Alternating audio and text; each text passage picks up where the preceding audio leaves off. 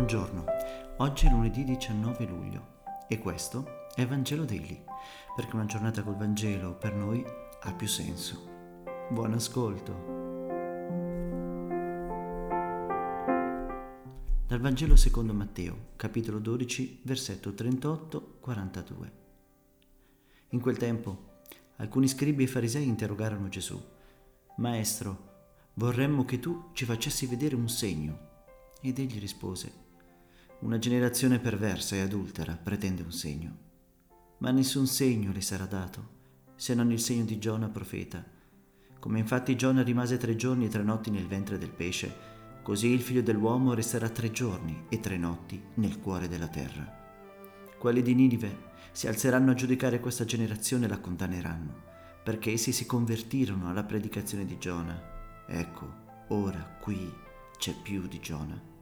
La regina del sud si leverà a giudicare questa generazione e la condannerà perché essa venne dall'estremità della terra per ascoltare la sapienza di Salomone.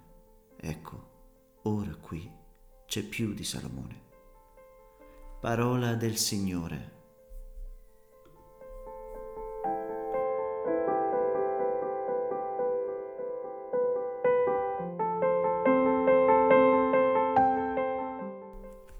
Il Vangelo di oggi ci presenta una discussione tra Gesù e le autorità religiose di quell'epoca.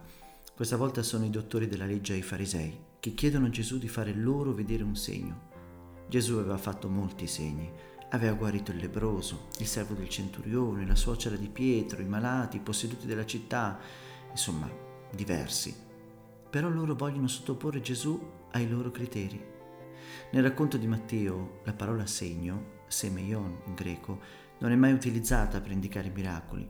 Si deve pensare a un segno molto particolare, a qualcosa di estremamente spettacolare che renda inequivocabile la natura di Gesù.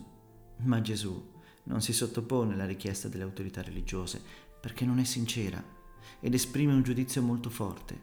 Definisce questa generazione che chiede un segno malvagia. La malvagità è l'incredulità che tenta continuamente Dio obbligandolo a dare segni spettacolari semplicemente per puntellare la propria mancanza di fede. Questa non è fede, è presunzione.